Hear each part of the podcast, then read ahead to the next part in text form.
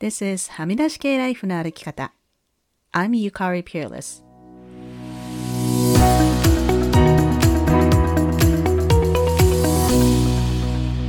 周りが決めた道からはみ出して自分だけの生き方をする人を応援するポッドキャスト。はみ出し系ライフの歩き方。Welcome to episode 208. 皆さんこんにちは。ピアレスゆかりです。今週はアメリカ、テキサスで小学校4年生のクラスの生徒19人、そして先生2人が18歳の白人男性に射殺されるという恐ろしい事件が起きました。ウクライナでの戦争も続いていますし、これまたテキサスが発祥ですが、アメリカでは女性が中絶する権利についても引き続き議論がされています。もう SNS やニュースを見ると、悲しくて涙が出たり、逆にもう、ちゃぶ台をひっくり返したくなるような怒り、なんかそういうことばっかりなので、しばらくニュースや SNS からは離れようと思っています。ポッドキャストもちょっとメンタル的にしんどいので、今週はシーズン3、2020年の11月に配信したエピソード132、日本人は議論が苦手、意見の違いを個人攻撃と取ってしまうのはなぜかのエピソードを再放送します。これは結構反響があったエピソードなので、聞いたことのある方ももう一度聞き返しても面白いんじゃないかなと思いました。再放送の前に一つだけリスナーさんからのコメントを紹介します。福岡の水本勝利さん。水本さんはバンクーバーにワーキングホリデーで行きたいと今準備中だそうなのですが、そこでこんな嬉しいコメントをいただきました。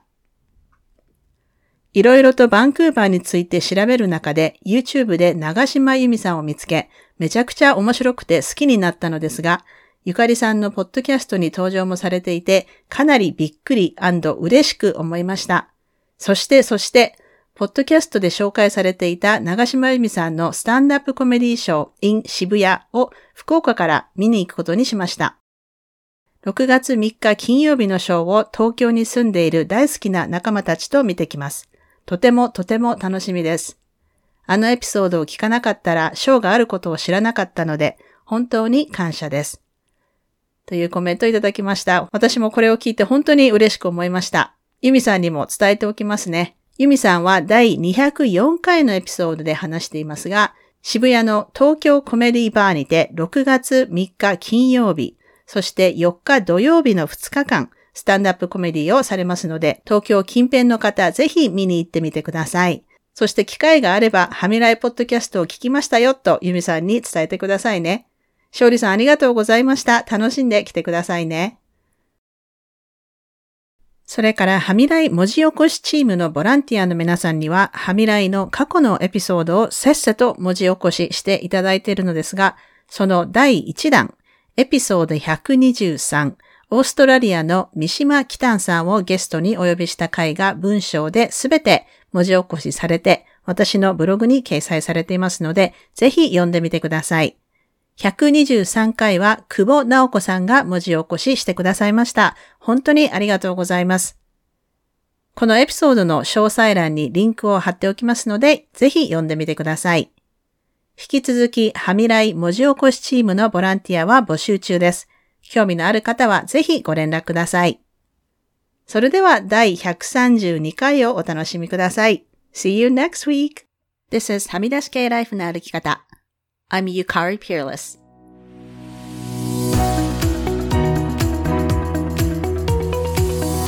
周りが決めた道からはみ出して自分だけの生き方をする人を応援するポッドキャスト、はみ出し系ライフの歩き方。Welcome to episode 132. 皆さんこんにちは。ピアレスゆかりです。先週の佐久間由美子さんとのエピソード、たくさんの方に聞いていただいたようで本当にありがとうございます。今月、ハミライは過去最高のダウンロード数の記録を塗り替えました。そしてこれは SNS にも投稿させていただきましたが、日本の iTunes のポッドキャスト部門で社会と文化、英語版では Society and Culture のカテゴリーでトップ賞というページにハミライが入っていてびっくりしました。ミシェル・オバマ・ポッドキャストや佐久間さんのこんにちは未来、もしもし世界などもランクインしているページで、まあ、びっくりすると同時に大変ありがたく思いました。これもすべていつも聞いてくださっているリスナーさんのおかげです。ありがとうございます。さて、今週はソロ会です。最近ですね、長いエピソードが続いたので、15分ぐらいのサクッとしたエピソードにしようかなと思ったのですが、リスナーのあやかさん、フランス在住の長年聞いてくださっているリスナーさんですが、からメッセージをいただきましたので、まずこちらを紹介させてください。ゆかりさんコメントご無沙汰しています。フランス方面からあやかです。最近、佐久間さんのポッドキャストを毎日のように聞いていて、混沌とした情報社会の東大 from USA というので、信頼と安心を持っているところでした。実は私の世界婚活の本と同じシリーズ、あやかさんは世界婚活という本を出版していらっしゃいます。編集者さんで、佐久間さんもヒップな生活革命の本を出版されていてご縁もあります。メッセージのやりとりだけはさせてもらったことがある程度なんですが、そんな佐久間さんとゆかりさんのコラボにびっくり。とても興味深く、そして佐久間さんのポッドキャストよりも早い選挙後の彼女の言葉も聞けて興味深かったです。本編もさることながら、お二人が話していて、ものすごく私に引っかかったトピックは、日本人は議論すると個人攻撃されている気分になるという話。これは今回深く掘り下げられていませんでしたが、すごく身につまされることで、ぜひこれについての特集会があったら聞きたいと思いました。というのも私自身フランス人パートナーと生活する中で、生まれてからずっと呼吸するように議論するフランス人と一緒になったことで、日常茶飯事で会話議論することも多く、その度に私も負けずに対抗するのですが、いつも意見が合わない時に腹が立つ、このモヤモヤイライラは何なんだろう、と思っているからです。彼は、あなた個人を攻撃しているわけじゃないということもありましたが、どうしても私自身が攻撃されているような気になるのです。それを今回の佐久間さん会で、日本人は議論を個人攻撃に感じるよねというお二人の客観的な意見を聞き、ハッとしたのでした。海外生活や議論に慣れていると思っていた在仏10年目でも解けないこのモヤモヤの原因を突き止めた気がしたのです。原因を突き止めたものの解消方法がいまいちわかりません。議論が噛み合わないとき、反対意見になったとき、どう気持ちとして受け止めればいいのか。今のところ結婚までした相手でも絶対に分かり合えるなんてことは不可能というネガティブではない諦めでやり過ごしているんですが、ゆかりさんはそうじゃなさそう？一体気持ちの受け止めはどうしているのか、ぜひ聞いてみたいです。ということです。なるほど。私もですね、夫と意見が合わないことは本当に多いんです。だから喧嘩というか、言い争いみたいなことになることは多いのですが、自分が個人的に攻撃されたとは感じないんですよね。この件に関して SNS に投稿したところ、本当にたくさんの皆さんからコメントをいただきました。すべては紹介できないのですが、いくつかご紹介させてください。あと最初に説明した方がいいと思うのですが、私がここで言う日本人とは、自分が日本人と identify している人のことを指します。それか、あえて別の言い方をすると、日本語を話す人たち、日本語話者とも言えるかなと思いました。日本人は何人はというと、こう、主語がね、大きくなってしまうので危険なんですが、ここでは一般論として話していますので、ご了承ください。まず、最初のコメントは、ヤスさん、ツイッターでいただきました。個人主義と集団主義の文化圏出身化によっても議論の姿勢が変わるような気がします。日本のような集団主義の国だと意見を反論されることがグループからの疎外感や面目にもろに関わってきて打撃が大きいとか。あと、話すとき主語を言わないのも攻撃的に聞こえやすいというのもあるかと思いました。やすさんありがとうございます。そうですね。日本は集団主義で和を乱さないようにする文化なので、相手が言ってることと違うことを言ったら失礼になると感じる人がいるようです。同じような意見をカリフォルニアのリーガーミカさんからもいただきました。日本の場合は和をもって尊しとなすなので同調しないことイコール悪ですよね。その掟を破っても意見を主張する人は和を乱す人だから悪者。また、個人とその人の発言内容を区別する訓練もされていない。冷静な議論はスポーツ同様、訓練とルールの理解が必要なものなんじゃないでしょうか。それからフロリダのひろこさん。私はディベートの基本の logical fallacy を学んでから、ただ意見が違うのか、個人的に攻撃されているのか気がつけるようになりました。なんで日本の学校では教えてくれないんだろうと思います。ロジカルファラシーズで検索するとわかりやすく教えてくれるビデオやサイトがたくさんあります。ひろこさんありがとうございます。ロジカルファラシーについては翻訳者でライターの中井さやかさんからもリプライをいただいています。ファラシーは語尾という難しい訳語で哲学用語されているので、なかなか広がらないですね。わら人形くらいかな。臭いニシンとかツルツル坂とか面白いのも多いんですけどね。さやかさんありがとうございます。ファラシーは語尾って訳されてるんですね。ここでよく出てくるファラシーについて簡単に説明したいと思います。わら人形というのは straw man fallacy と言いますが、これは Wikipedia によると、議論において相手の主張を歪めて引用し、その歪められた主張に対して反論するという誤った論法、あるいはその歪められた架空の主張そのものを指すとのこと。例としては、A、私は子供が道路で遊ぶのは危険だと思う。B、そうは思わない。なぜなら子供が屋外で遊ぶのはいいことだからだ。A 氏は子供を一日中家に閉じ込めておけというが、果たしてそれは正しい子育てなのだろうかというやつですね。これって結構 SNS で出てくるクソリプと同じですね。中井さやかさんのおっしゃっているニシンとかはレッドヒリングのことですね。これは燻製ニシンの虚偽と日本語では言われています。これは、えー、ビズティップスというサイトで例を見つけましたので紹介します。一見関係しそうでどうでもいい話を始めるのが最もわかりやすい燻製ニシンの虚偽だ。いくつか例を見てみよう。A、C さんは仕事を頑張ってくれているし、成果を上げるだろう。リーダーに選出されるにふさわしい。B、それはどうだろうか。C さんの女性関係はルーズだからね。という感じです。ツルツル坂っていうのは slippery slope ですね。坂道をどんどん滑り落ちるように歯止めが効かなくなるような論のことですが、この例は例えば、同性婚を認めようと言っている人に、同性婚を認めたらそのうち親と結婚したい人や車や動物と結婚したい人が出てくると反論するようなものです。それから私と同じビクトリア在住のマドゥーさんからもご指摘いただいた語尾がアドホミネム人格攻撃です。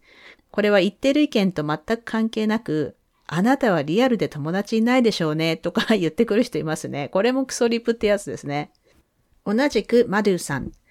日本人はと一概に言えるかはわかりませんが、あなたはこう言った。あなたの考えは、など、相手を主語にすると批判的、攻撃的に進んでいく傾向にあり、私はこう思う。私は悲しく思った、など、自分を主語に話すと相手に伝わりやすいとカナダの高校で議論の際に教わりました。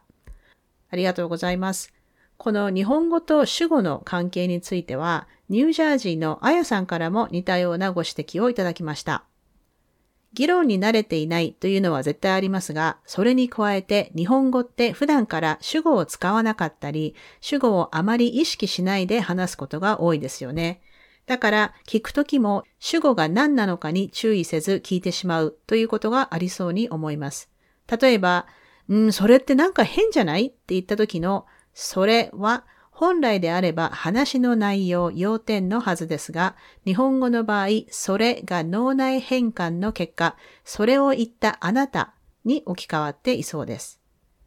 気づいたのが U4 も意識していないから、〇〇さん、その意見はおかしいよと言うべきところを、〇〇さんおかしいよで済ませちゃったりすることありますよね。でもそうすると文章で見ても〇〇さんがおかしいという文になってしまいます。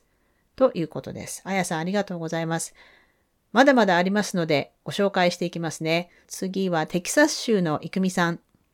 個人攻撃されてる気分ってわかるな。でも、こっちの大学行ってから議論の基本を少し学んでからそうじゃないんだって分かった。やはり、日本の学校の授業イコール先生の話を聞くがベースだからかな。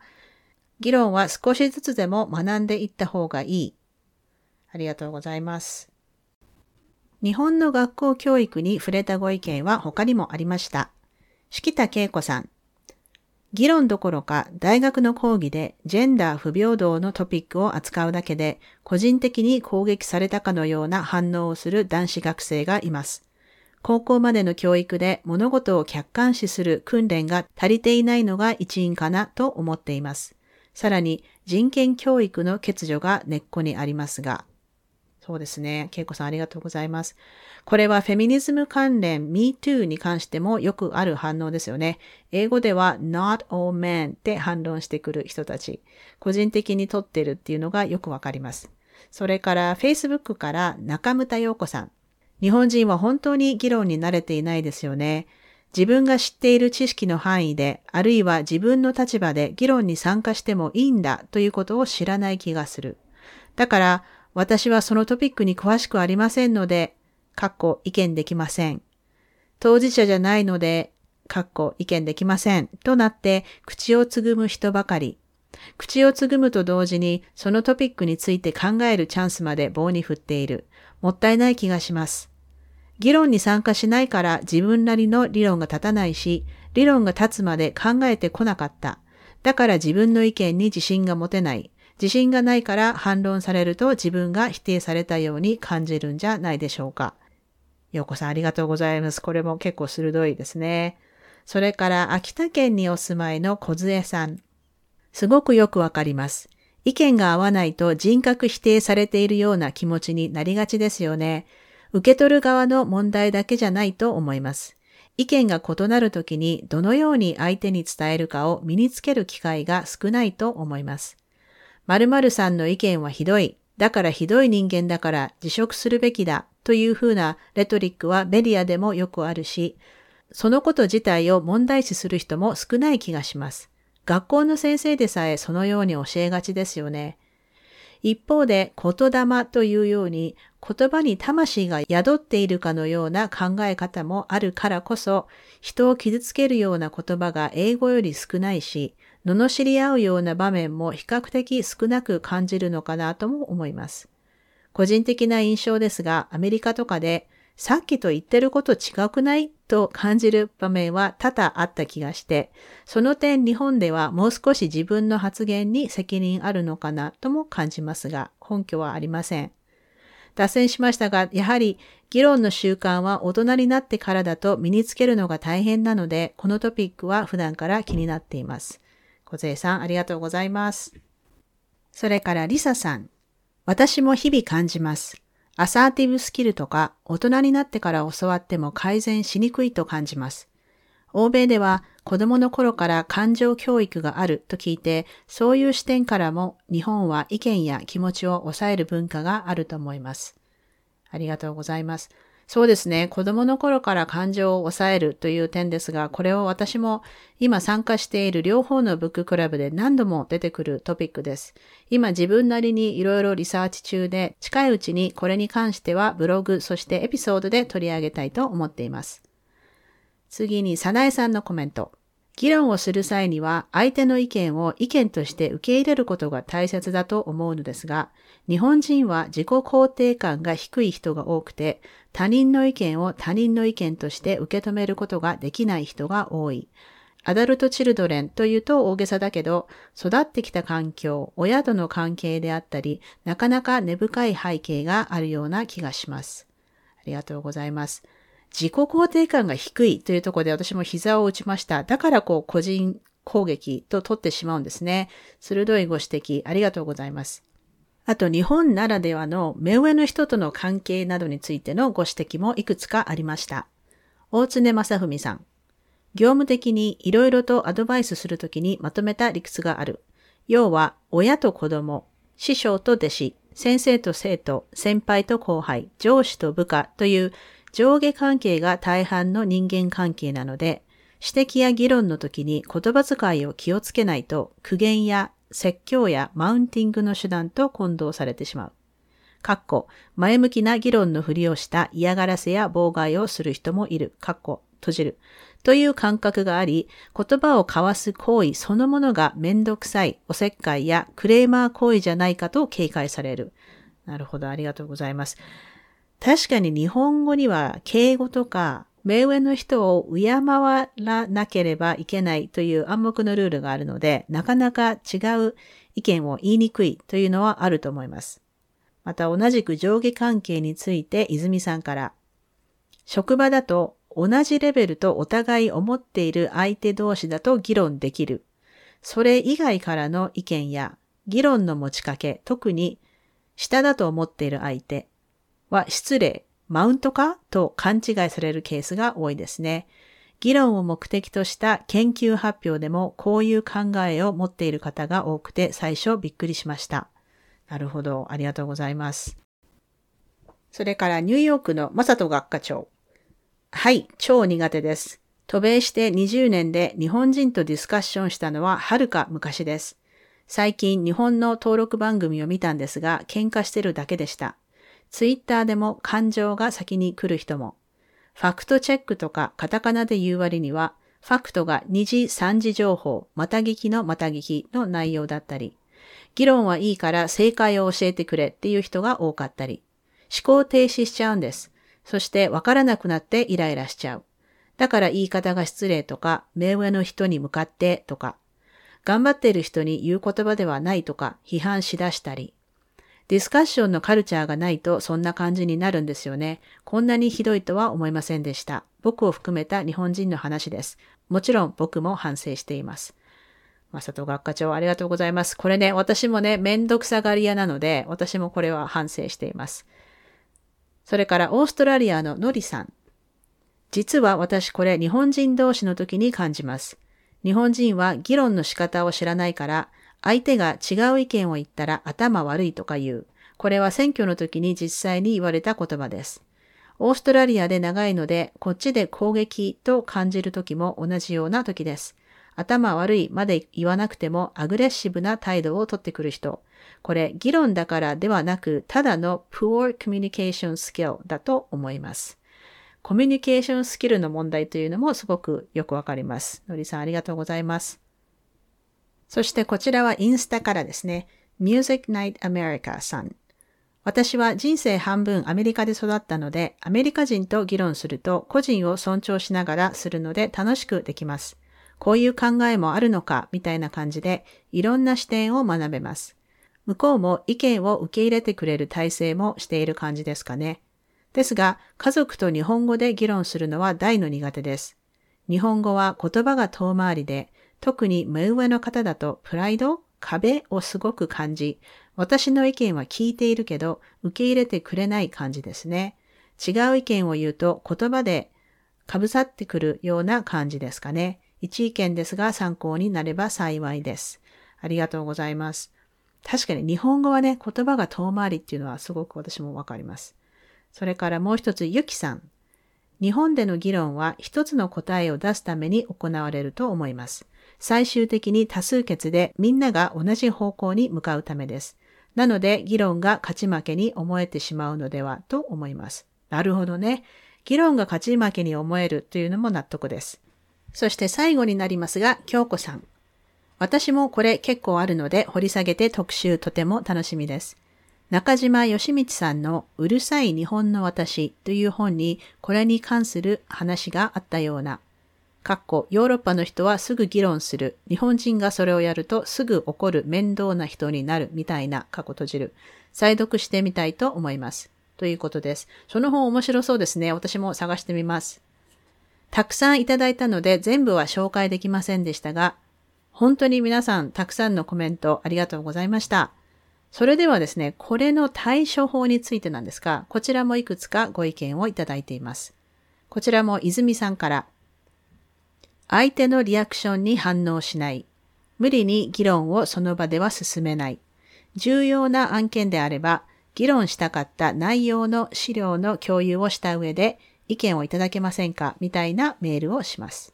確かに相手のね、感情的なリアクションにこちらが感情的に react をしてしまってはどうしようもないので、一旦止めるのはいいアイデアだと思います。それから、あやさん。対処法ですが、例えば、ノートの左半分に聞いた言葉、実際に誰かから発せられた言葉を書いて、右半分に感じたこと、思ったこと、聞いたように思ったセリフ、変換されたセリフを記すことができると、客観的に状況が見えたりしないかなと思うのですが、どうでしょう？あやさんありがとうございます。これはリアルタイムでの議論ではなくて、メールやオンラインのやりとりで相手の言ったことに感情的に反応している自分に気がつけたら、やってみる価値はあると思います。あやさんと私は今、ブレネー・ブラウンの Rising Strong っていうのを英語のブッククラブでご一緒してるんですけども、その中に出てくる The Story I'm Making Up というブレネー・ブラウンの教えに沿ってるなと思いました。ありがとうございます。というわけで長くなりましたが皆さん本当にたくさんのご意見ありがとうございました。こういうふうにね、一つのトピックに関してオンラインで皆さんのご意見をいただいて、エピソードでまとめるっていうのは、はみらい史上初めてじゃないですかね。これとっても面白かったので、ぜひこれについて語りたいというトピックがありましたら、皆さんぜひぜひご意見をお寄せください。メールでも、ツイッターでも、インスタでも、私すぐ見つかると思いますので、お気軽にご感想、ご意見お寄せください。今週こんな盛り上がるネタを提供してくださったフランスのあやかさん、ありがとうございました。それでは今週のポジティブですが、私の今週のポジティブは今ネットフリックスの The Crown というイギリスのエリザベス女王のドラマにハマっていることです。このクラウンというドラマ、シーズン1からは、クレア・フォイという女優さんがエリザベス女王の役で、おそらくまあ少しはね、脚色も入ってると思いますが、基本は歴史に忠実にエリザベス女王の人生を演じてるんですね。で私はダウントン・アビーが大好きなんですが、最初はね、このクラウンというドラマはこう歴史や政治もテーマになってるので、なんか退屈しないかなと、最初はちょっと敬遠してたんですが、乱すとハマってしまって、今ですね、シーズン2を見ています。このクレア・フォイという女優さんがエリザベス女王の話し方をしっかり勉強して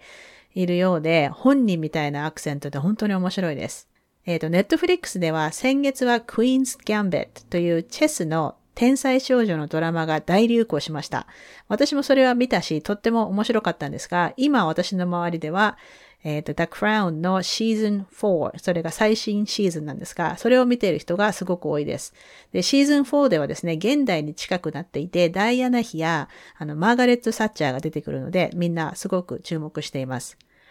あとですね、これ私はすでに見た番組なんですが、今日本のネットフリックスで、アンという少女っていうのが配信されているそうで、ちえさんが見ているとおっしゃってましたね。で、カナダの CBC 制作の赤毛のアンの新しい解釈といった感じなんですが、本当に美しいドラマなので、日本の方にはぜひ見ていただきたいですね。アンという少女、英語のタイトルは Anne with an E です。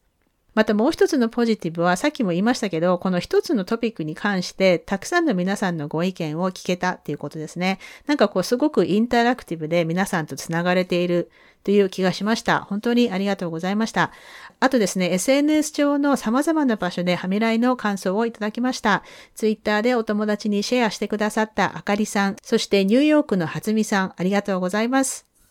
最後にいくつかハウスキーピングです。ハミライジャーナル部順調に進んでいます。私は今日で63日目ですが、レギュラーに投稿してくださっているのは、ケイコさん、そしてサナエさん、サニーさん、あとサキエさんも続いてますかね。今から始めたい方でも大歓迎なので、ただジャーナルを書いたら、ハミライジャーナル部というハッシュタグで SNS に投稿するだけです。みんなで頑張りましょう。それからブレネー・ブラウンブッククラブの第2期を1月から開始します。現在第1期として Daring Greatly 本当の勇気は弱さを認めることという本でバルネラビリティとは何か、勇気を出してアリーナに出るとはどういうことかについて学んでいますが、1月からはブレネーの次の本、Rising Strong、放題は立て直す力という本を読んでいきます。定員は20名ですが、第1期に入っている方を優先しますので、空いているスポットは現在4名程度です。申し込みを開始しましたので、興味のある方はお早めにお申し込みください。えリンクはショーノートに貼ってあります。そして、ハミライ Holiday Exchange なんですが、最初にお話しした時に、チェーンメールのようなものと説明しましたが、チェーンメールって実は違法なんだそうです。なので、えっ、ー、と、シークレットサンタ形式で参加者の方から名前をこうピックアップして、〇〇さんは〇〇さんにカードを送ってくださいというような形にしたいと思います。ただ、ハミライのリスナーさんは世界各国にいらっしゃるので、日本の方がヨーロッパの方の名前を引いたり、アメリカの方の名前を引いたりとかあると思います。あまりね、こう費用をかけずにやりたいので、あくまで普通郵便で送れる金額、そうですね。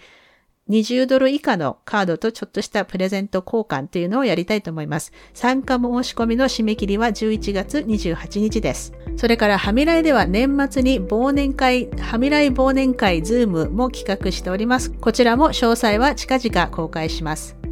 そして最後にハミライでは番組へのゲストさんの推薦を随時募集しておりますが、今回推薦用のフォームを作りました。ショーノートにリンクを貼っておりますので、自薦、他薦を問いませんので、ぜひご応募ください。ただこちらから出演をお願いしたい方のみご連絡させていただきますので、その点はご了承ください。